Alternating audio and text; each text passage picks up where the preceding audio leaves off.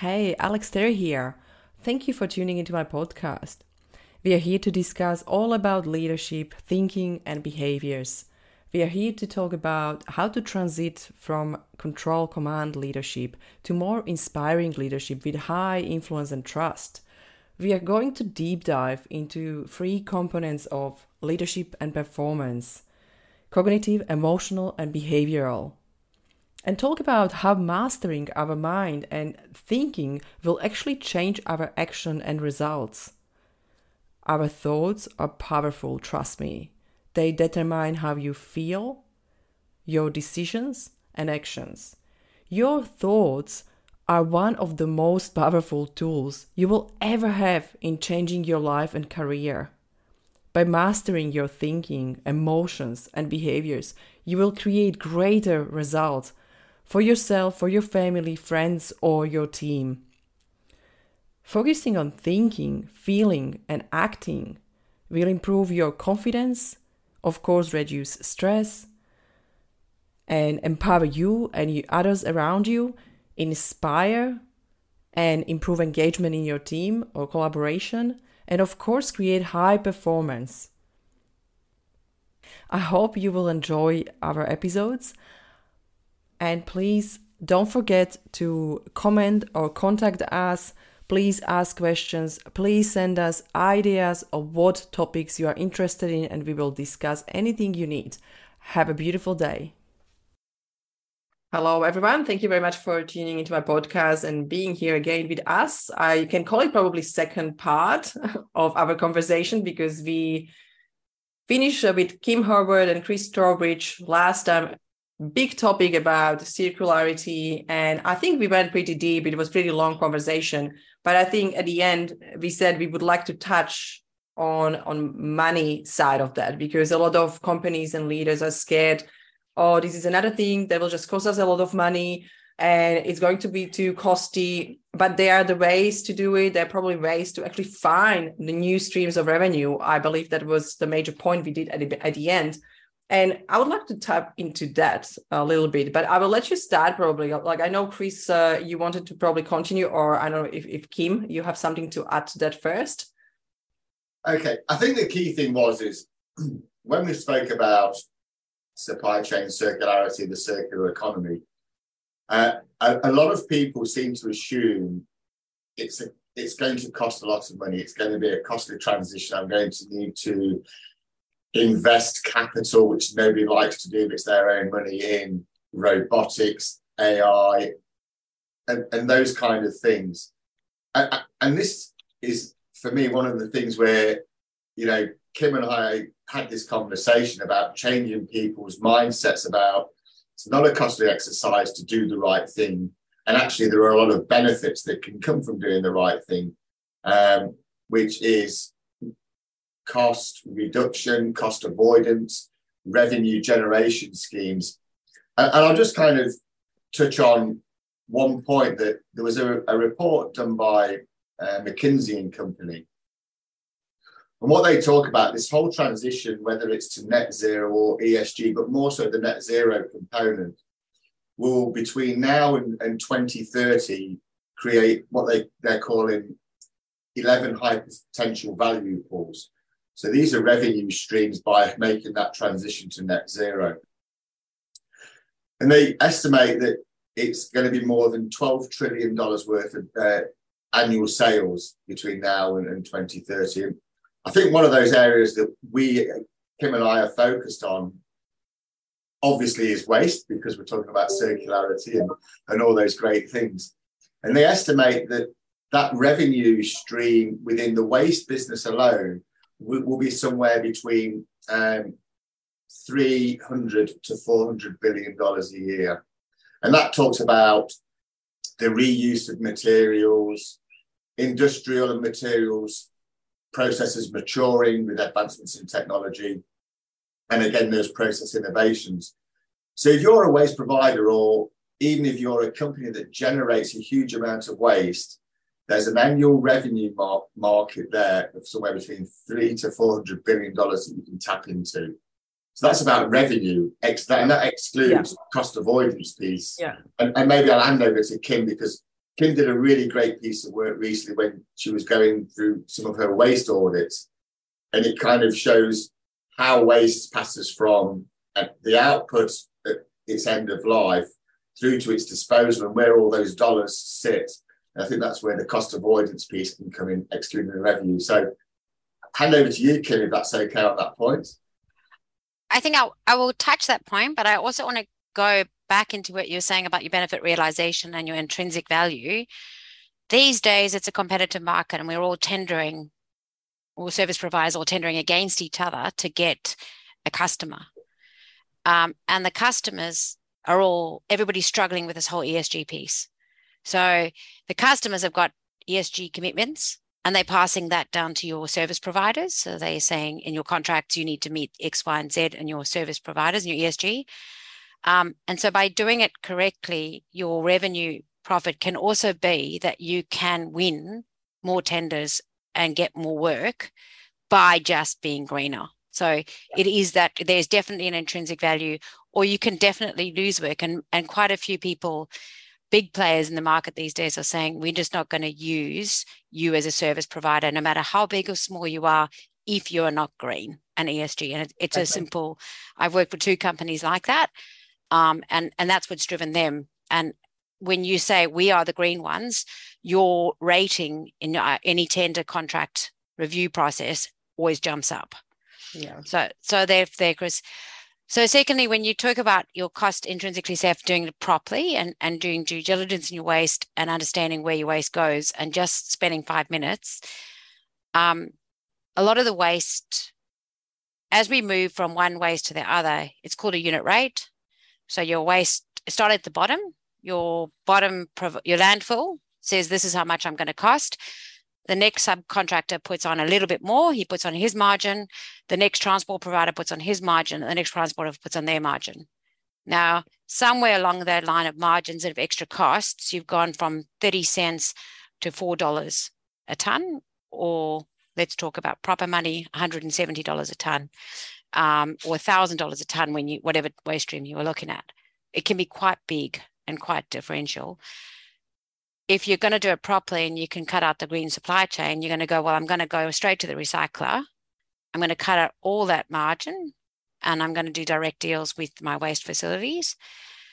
I also then am speaking to my waste facility so I can guarantee and I can do the right due diligence to make sure that those guys are actually compliant. Now, why does that bother me? the big reason why I do due diligence audits for these companies is because they're all paying a lot of money um, on an annual basis to help clean up waste facilities with the governments in other places in the world. And we're now starting to see this in Australia.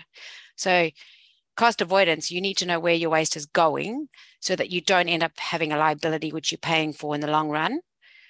Um, but also, reduce the bottom line, simple as any business. If you can not be paying for contract on contract and and and extra money wherever you need to, making a direct deal with your waste facility provider, you definitely win financially. I love what you both said because for me, like from my perspective, when I'm thinking as a leader, you are you're basically showing me opportunities to make money or increase the revenue you're showing me opportunities to reduce my cost. And what I see from a behavioral perspective, or maybe that thinking perspective, is that we are so rigid that we are moving so slow to grab this opportunity and actually start to change and change how we think and change how we behave. And it's interesting when you said it. I was like yeah like i will do it right? Straight away. Like that's great because i can actually uh, do something with uh, making more making more money. And i think that's the goal of every company to actually improve revenue or profits right? And now from leadership perspective i will be like wow what's what actually stopping people to take action? That the thinking has to be so inflexible. I don't know if that is the word but opposite of flexible rigid you know or, or stuck that they don't want to be resilient and flexible enough to actually go green even though they know there are opportunities in future. And we know in 10 years time people are not going to work with you when you're not green especially when you want mm. big contact uh, contracts right? Like that's that's just something as every leader should be more visionary and see that as a as an issue before uh, after. That means in 10 years time we are not going to succeed with this rigid thinking, you know, like having being stuck and saying saying no or, or have that resistance. I mean, I love what you said because it's it's basically just showing people that here are the opportunities, here are the things that you can do. And there's another one that's quite easy uh, going on that is um, I'm currently hearing quite often and quite a bit in the space of I want to do X, I want to um, do green steel, do hydrogen, um, even smaller. Yeah. But I'm stopped because I don't know how to get rid of my waste or I don't know where it'll go. The waste facilities on the back end are going, we are amazing, we're passionate, we're process engineers, we're technical people, but we need a market to be able to make a business case to be able to make to be able to process this waste. So people need to think outside the box. We're in a situation now where everything is changing and the world is turning and moving. So we do need to think outside the box. So, okay, I've got solar panels. All right, I can process solar panels. I've got a waste that's slightly different, but it's the same kind of thing as a solar panel. So, am I going to go and contact a, a waste vendor, a waste company who's doing something similar, and say, "Oi, you do R and D with me. You cover those costs, but I'm going to guarantee you a feedstock." the positive outcome is that you are able to become very innovative in your work stream, in what you're doing, cut costs, and achieve your outcome. You don't have to worry about the waste, and you'll probably find that your waste can be actually disposed of for free. When you're looking at bespoke waste that is no longer around, it is actually very costly to get rid of it. But if you're able to put in these um, deals right in the front, you're able to save a lot of money, but realize your dreams and realize the vision that you have for your company. It's it's so amazing, Chris. I know you want to add something. I will jump into you straight away, but I can see like I, I need to basically grab this what you said because this is so important in perspective. What we talk about, uh, what I mentioned with thinking, because you said I want this, but this is stopping yep. me or i don't have it because of this that means when we have as a leader that's that's our major teaching with limiting beliefs limiting you know biases and, and how we actually drive our results that's the one most important sentence that i give to every leader and say whatever you want to achieve and you don't have it because or but that's your limit that you need to unlock. That's your limit in your thinking because you don't think beyond. That is exactly what you said. Is just so amazing because it's going straight away into into thinking patterns uh, neuroscience you know limiting beliefs how we think. It's it's just so connected.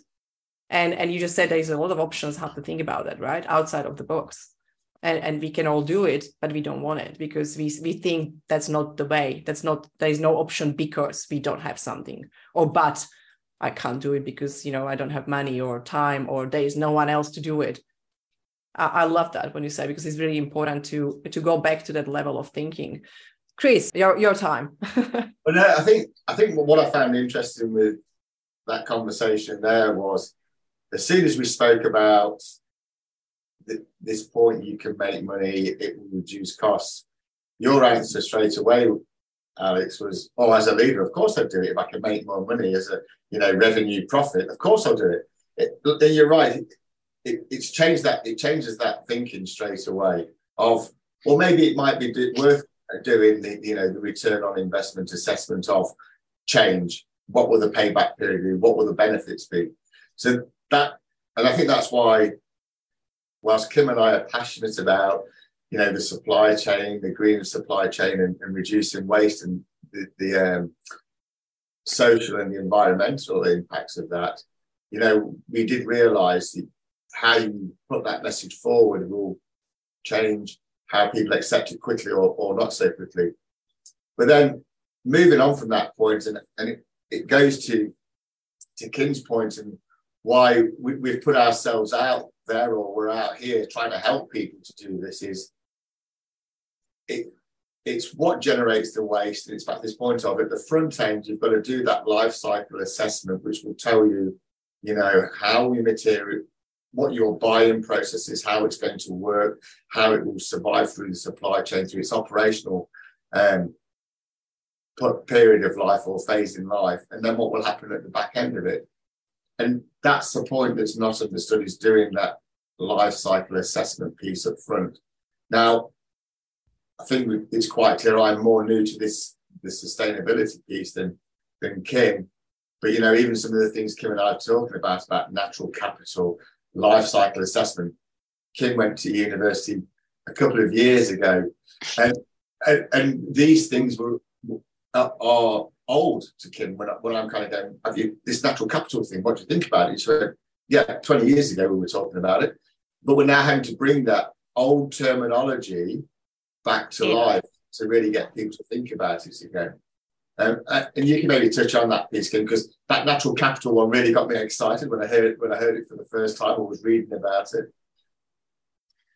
Uh, my brain was actually going a different way to something you said earlier. I'm having to redirect here. Um, can I go back to what you were saying earlier about monetizing waste and and and, and actual, you know, what we have done in the past?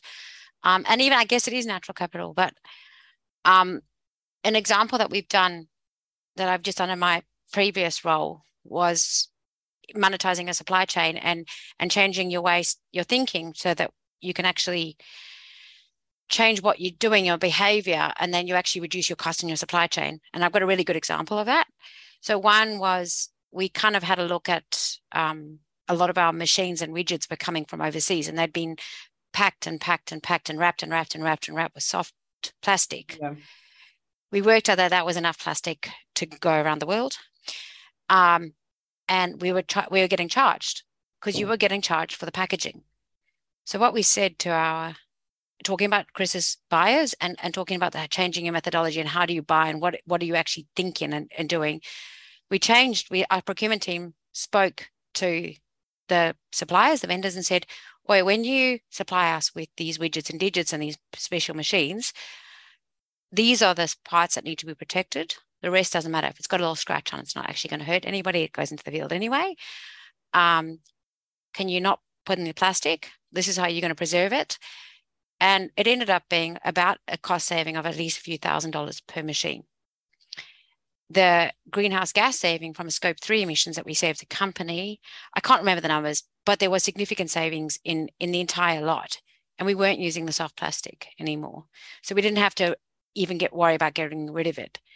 Um, when we looked at supply chains and warehouses, just little tiny things that you talk about monetizing your waste and and and and this is what we're talking about life cycle analysis what we did was we did a life cycle analysis and we said, oh, not even a life cycle. We said, you're going to go and cut down those trees to make wooden pallets. You're going to cut down the trees or recycle and reuse recycle things to make cardboard.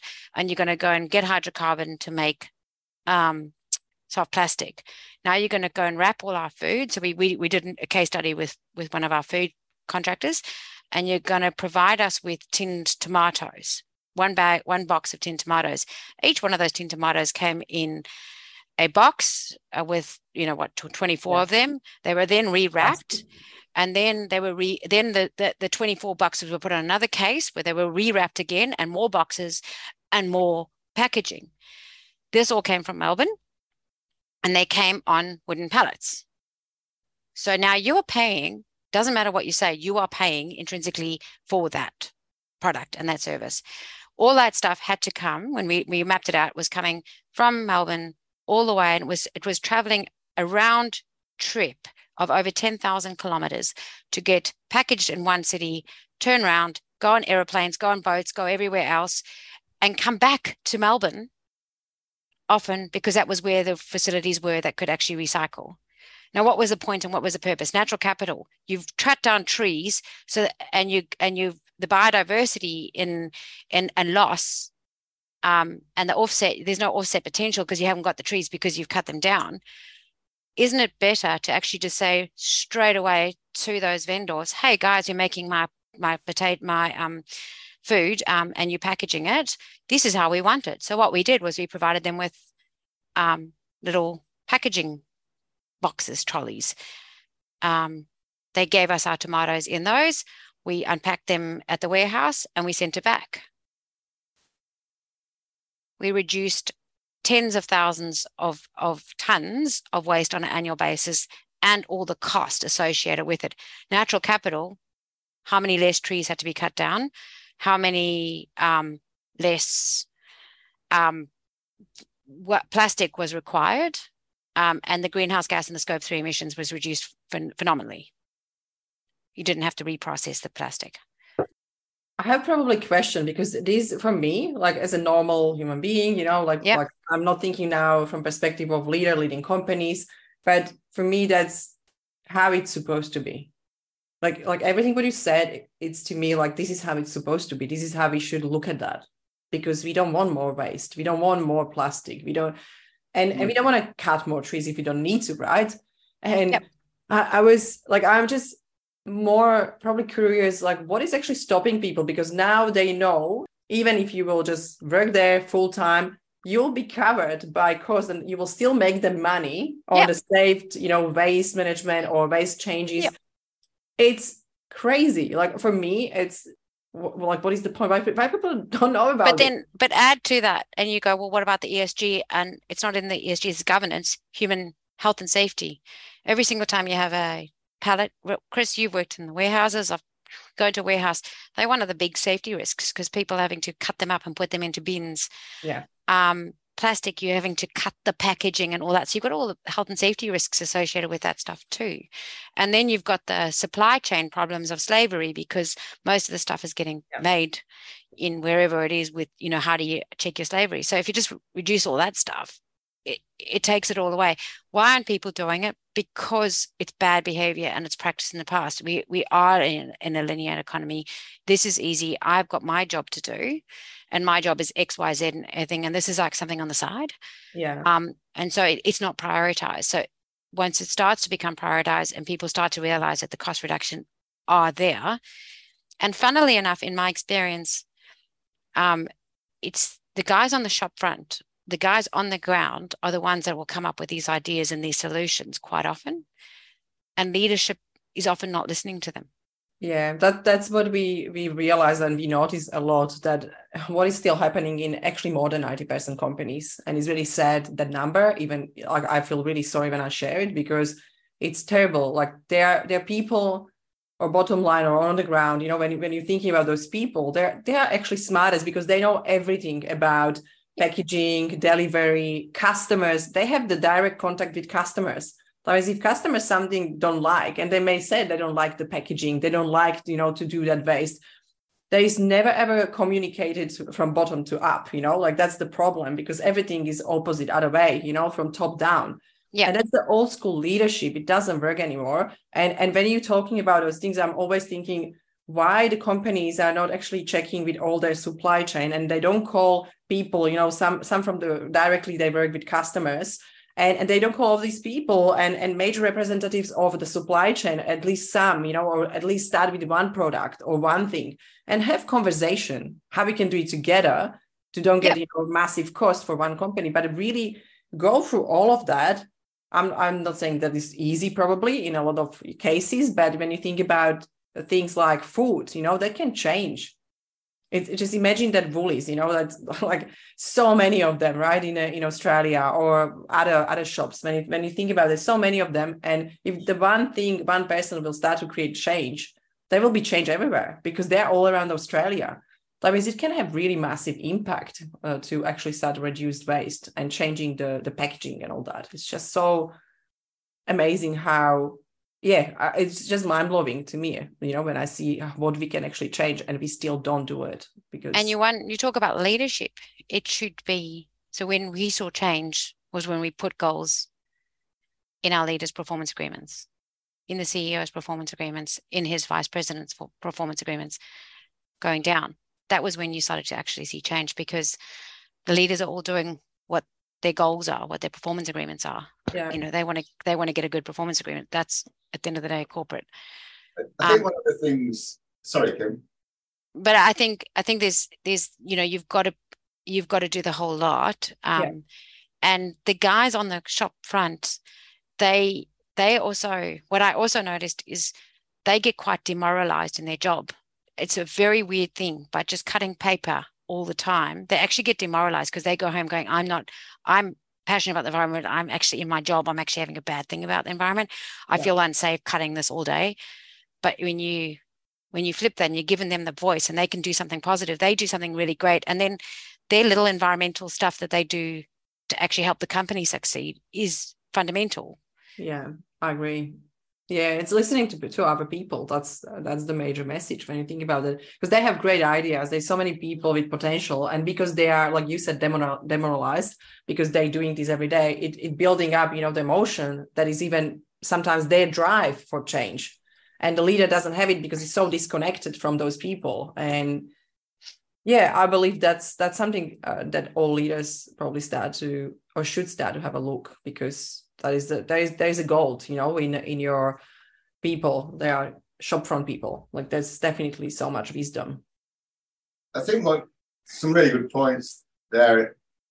I think one of the concerns that you know i know i have and it and it is this piece about i agree that performance measures should be against people's role function responsibility in a business but then, you know, it is making sure that what is being reported is clear, transparent, and actually happening. That's definitely one of the key things because we all know the, the, the greenwashing scenario that reports will say what reports say. I'll buy offsets, but you know, um, because I can't, for my hard to abate emissions, I can't do anything about them. But you know, are they genuine offsets? Those kind of things. So that performance measure is quite hard. And one of the things I've seen is how companies operate as well. So why doesn't it happen?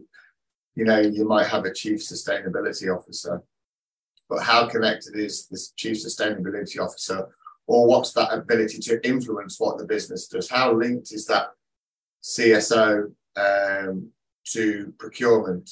Is there that message all the way down to that contracts lead or that procurement lead? To make sure these commitments are embedded and that they're understood. And you know how linked is all of that back to finance and to financial reporting, back to Kim's point as well. Yeah. And what I have seen is that you do see a disconnect because if I'm in sustainability, you know, I've got this function here, and my function is to report. Great, I report, but what do you influence and how do you make that go further mm. down in your business and further up into your business? And that that seems to happen. And I think one of the other big issues, apart from reporting, people report numbers against, you know, a, a baseline of, you know, 2019 or whatever their baseline is. Um, and, you know, how did they get to that baseline? Because you guarantee most people would have pumped their baseline number right up as high as possible so their performance is constantly um, kind of going down. But the problem you have is when a company is doing well and money's flowing in, revenue's flowing in, profits are soaring high, who actually looks about the need to change? And the answer is a lot of the time, a lot of them won't because balance sheet looks great, shareholders are okay, our reporting says we're doing really great. So how hard do I need to push? So it, that that is a problem internally as well. But back to your the point, it's uh, that top down leadership, yeah, and bottom up, but meeting in the middle as well. So the commitment there's congruence in actions and language within a business. Yeah. And and that's uh, that was spot on what you just said because this is showing me actually when i'm thinking about sustainability uh, waste management and all those all those topics we are talking about i feel like almost from perspective of leadership or how i would drive the change in the company it's basically going back to organizations and as I said, 90% of them, they don't have really great culture. That means when we talk about those 90% of companies they don't have great culture, how they can do this kind of change? They can't because there is there's there's no connection. There's disconnection, you know, with the message, with language. There is there's not common feeling of the company that yeah, this is our goal now. We really want to do it. That means I feel like it's it's going back a little bit. Maybe it will take longer time, but I feel like we need to start with the changing the culture implement new values and not like some companies say oh we have 54 years values and we still live by them. Like that's probably a little bit wrong because the world changed. And i don't want to name the company but it was all over the linkedin. And when i heard that like how proud this man was on this biggest uh, company in, in western australia i was like wow I wouldn't be proud of that because actually values need to be changed because our thinking needs to be changed, our behavior needs to be changed, our action needs to be needs to be changed, and our results needs to be changed. That means I feel like like all that scheme of, of what you're talking about, it starts again back, you know, in that creation of the of the culture the culture that people really have common language about that around net zero sustainability waste management they talk about it and it's normal because it is part of their values day-to-day operation and everyone is aligned with the values. I feel like that's where we need yeah, to go. I, I think that's right i think that's where kim and i see the value in what we do is because you know we have no alliances to go when we go into a, a business we have a no alliance or allegiance to you know whether it's finance sustainability or supply chain. It's just a case of this is what it is. And, and we always start with strategy. That's the first question we always go to. Have you got a strategy? And that's either a yes or a no. So great you've got a strategy. Next question is you know are the underpinning processes procedures standards there? Yes or no. And that again is a yes or no. So you've got two yeses, great. So the third question is, great, you've got a strategy, you've got the supporting documentation and processes underpin it. Is it being applied? And that's when you go across the supply chain. And once you go across the supply chain, that involves everybody in that business. Everybody in that business will be touched by supply chain. And therefore, you can take that model and go, well, there's not really doing much with waste reduction here, or there's not really a level of compliance to modern slavery there. And therefore, you know, it's an unbiased approach to telling people where they can improve. So yeah. that, that's what we like about the model is that no allegiances and it's fact based and nothing more than that. Yeah. And uh, going back to what you were saying earlier, Alex, in values and in what we're saying and doing, it's about the conversation. It's about education. Yeah. Um, and I remember I had a one situation where I had I've been told by my company I need to, you know, improve the waste of the entire company and digitalize it, etc.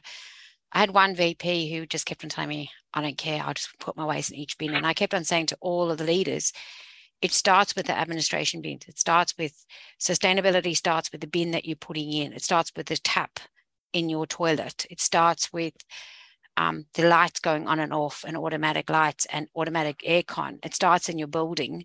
It starts with the people that are making the thinking and, and buying and, and designing are sitting. Um, and it starts with leadership. So I had this fight with one of the VPs and he kept on going, Oh, I just going to put in every bean. I kept on doing and I kept on saying to him, mate, if you do this, then your compost is going to go to Richgro. If you do this, your compost is going to go to this facility, that facility, that facility. So do it. Think about it. Five seconds of stopping and sorting out your waste before you put it in the bin will have a positive outcome for the environment. Um, I saw him on his last day at work. He was retiring and he had taken out his box and he had a little box and he was sitting there. He didn't know I was sitting there watching him. And he was actually sorting all of his old all of his old things into the bins, um, the recycling bins. And I looked at him and I said, Oh, Mike, I'm really, really impressed with you. And he goes, You made me think. And it was that conversation that you had. Um, and I did notice because I was sitting in one of his work streams, that conversation did flow into the way we were able to apply sustainability because he was actually turning that around and able to like improve it and, and act on it. So it is, it's exactly what you say. It's it's everybody, supply chain affects everybody. And it doesn't matter who you are, it's having that conversation, being able to educate and being able to stop and think. And we all save money because of it. Yeah, and I and I love that because there's so many super important points when you think about the business growth as well. You know, it's not not just protecting environment what we need to do, but also it's really helpful for business and revenue and and people's life as well because you're bringing that that conscious thinking, you know, consciousness into their action, and that again is improving the brain from perspective of when we talk yeah. about brain stuff. But I was I was going to add to that because uh, Chris mentioned that you know you have strategy that's the first thing first question and you have processes and systems. But i always kind of add on that that you have people to actually run the processes. You have people that need to actually do the process or go through process. And when they don't believe in that yeah. and they don't have the same thinking they're not going to continue and doing the process right? Like uh, i skip the steps right? Like i skip the steps. You give me the manual that has five steps i, I will skip one that's the way I, my, my brain works. I'm trying to learn to read manuals. Okay. That's my biggest challenge. But I know when someone tells me, if you will read a manual and follow those five steps, and when you follow those five steps this happen and that that this is what that means to you and the world around you and this is how you can change other people's life and this is how big impact that will have on you like on on the planet on people you know it's bigger vision if if i will be aligned with it i'm reading those five points but i believe in every manual i get you know everything that i open and it's manual in i believe that is not important because i can do it mm. without that that means that's the thinking. And again, if you're going, you know, on the level of values, beliefs, that means if you can change people's belief, how yeah. that is important, we can create a change. And and there will be structure and systems will be basically there's the support of, you know, how we're going to integrate it. That means I believe that there is still that first step, you know, that needs to be done. And that's the education part of that. Beliefs, explain to people why is that important and what actually happened when you change your mind for five seconds of, eh, eh, of your day.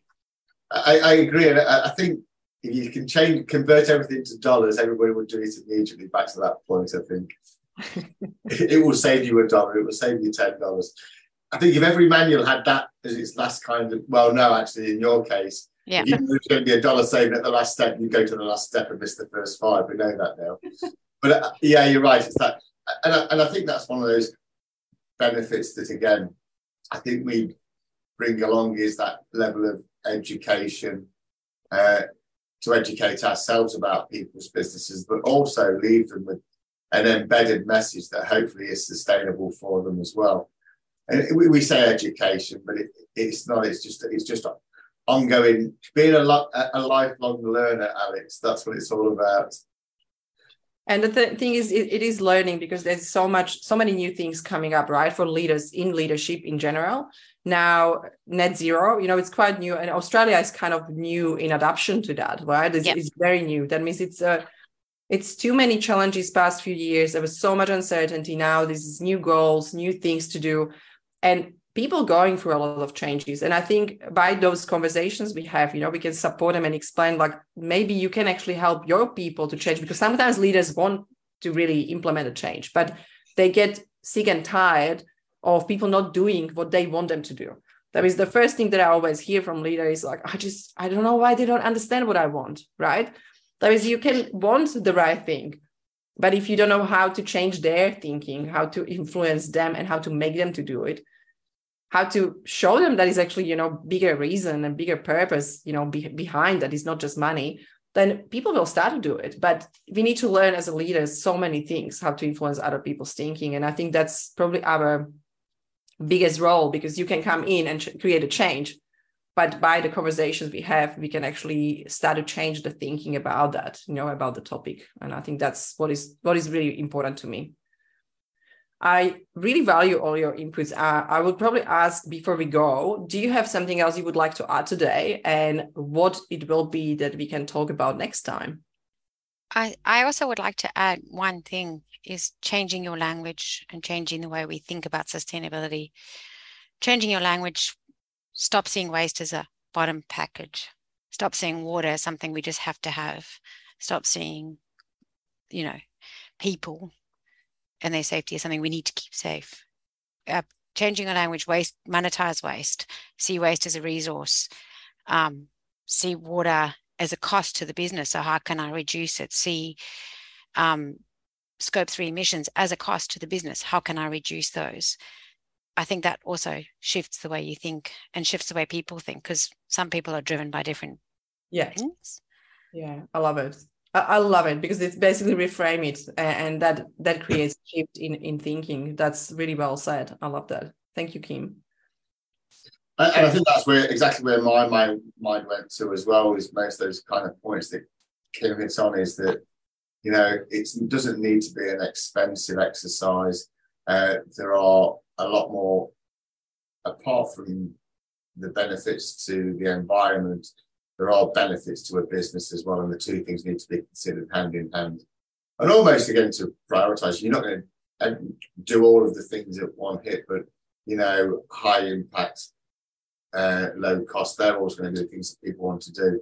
But until you start looking at what the supply chain looks like, what your you know, water usage, your waste usage looks like, you're not going to understand that, be able to take the benefits from it. So I really just agree with Kim's points as well but again, changing that mindset is again is key to it. And bringing it back to that, just thinking of an example we're looking at now with a case study with a smaller company, and he's he's got a great company going, and he really wants to be green, but he keeps going, well, what what do I do? One of my biggest problems is paper, and I'm sending all that paper to recycling. And you kind of go, oh, immediately, how would we stop it? Well, we can monetize that. We can tell you to speak to your vendors and suppliers and say, reduce the paper that you send me. I'm going to reduce the cost of disposal, you know, because you're paying for the bin, you're paying for the transport, you're paying for the waste contract at the end of the day. You take away all those costs by just stopping and thinking and have that conversation. He's a small company. He doesn't need to have procedures and places in place. Would be better if he did, but he can also change the vision and the thinking of the people that he does employ. Um, and we need to help people with that because, you know, the amount they've got 101 small business owners of 101 things that they're doing. Um, so sometimes it's just a little help to remind them of all these little things that we can do. Yeah. And I love that. I think it's actually that was something that popped in my mind when you talk about it. I was thinking, you know what will be really great if we can actually pay uh, because we pay the city, right? We pay the city, we pay for uh, for our waste. Right. It will be awesome if my rates are lower because of the you know how totally. heavy my waste. That will be so amazing, and I think that will motivate so many people to really think how they can reduce the, the, their waste. And I think when that's when you start really on the bottom line, right? Like with individuals, because it's so many people in in uh, in Australia, and they can change their habits. Well, be- go into cities. You look at a city and a council one of the biggest costs they have and in waste management is they don't actually know where all who all the contractors are and what they're all doing, where they are at and what they're all doing. And I mean, I had that at my company. We had over 22 waste contractors and a new one popping up all day, every day. And it was like, oh, well, how wow. are we managing all these waste contractors? How are we doing it efficiently? And I remember one time, and you think this is on a council, you think of the rates and the reduction. If you take this as a real life example, one of them um, one of the contract specialists and I, we actually did a, a rate to see the same waste going to the same facility, but going via different contractors because they all had different unit rates negotiated. Um, and they were all going different paths. And one of them was costing us, it was something ridiculous, like $300 a ton less by using one contractor. And our, our other contractors and our subcontractors were all using different contractors for the same waste stream. Oh my God. and now you think, and I've also been speaking to people in, in councils, the same thing happens. Now, if you could just, it's just basic business. It's just efficient. It's just making things efficient, making things improved, making things streamlined, and yeah. understanding what is happening in your operation. It's not rocket science.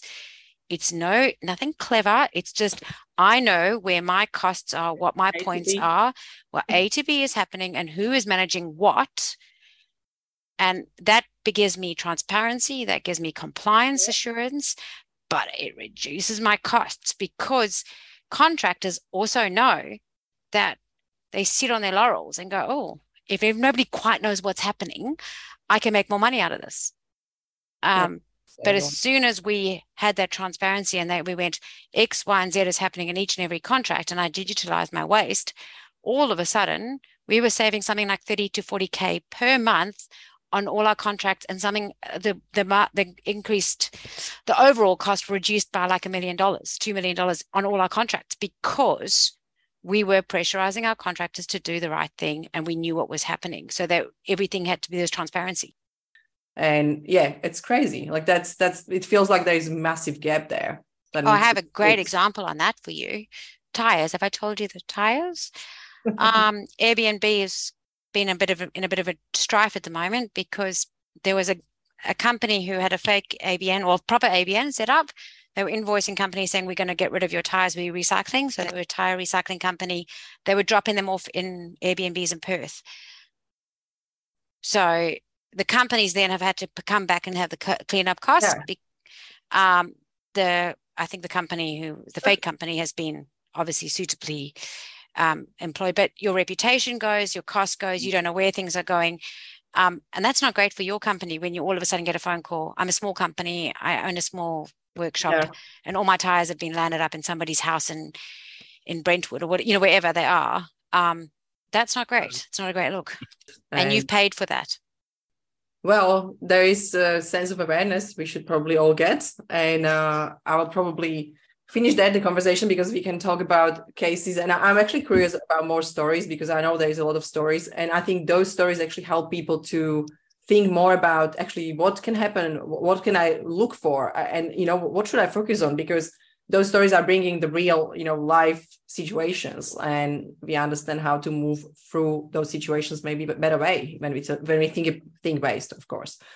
And um, yeah look I, I, really really want to say thank you so much for all what you shared today because i think it was amazing. And i learned so much again. I think i will be really good in waste very very shortly I would love to invite you definitely for another conversation. That is, uh, if you know, do you do you know what what will be the great additional part of this? Do you have anything in mind that we can open up next time? Because I'm sure you were already thinking about that.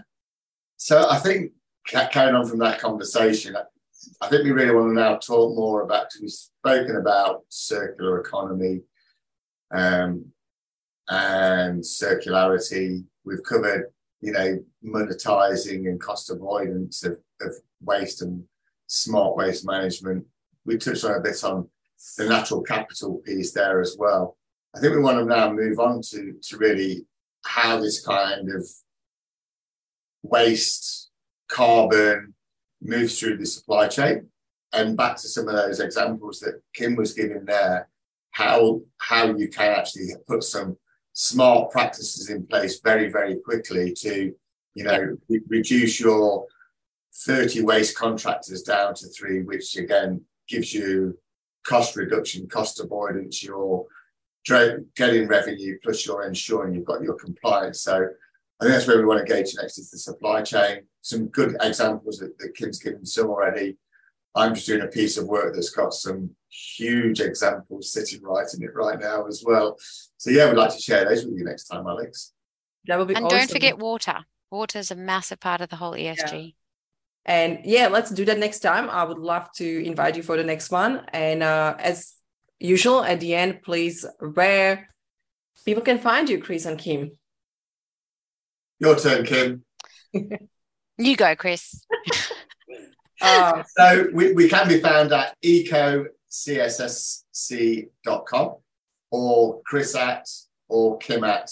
Uh, our website is up and running. Uh, it talks about Kim, myself, uh, our thoughts, philosophies, intent, our culture, our values, and our views on our service offering of circularity, sustainability, and optimization in supply chain. So please reach out. We are on LinkedIn now, so we will start to uh, put our posts and blogs out coming soon as well. Thanks, Alex. And again, as usual, it's, it's great working with Kim on this project as well.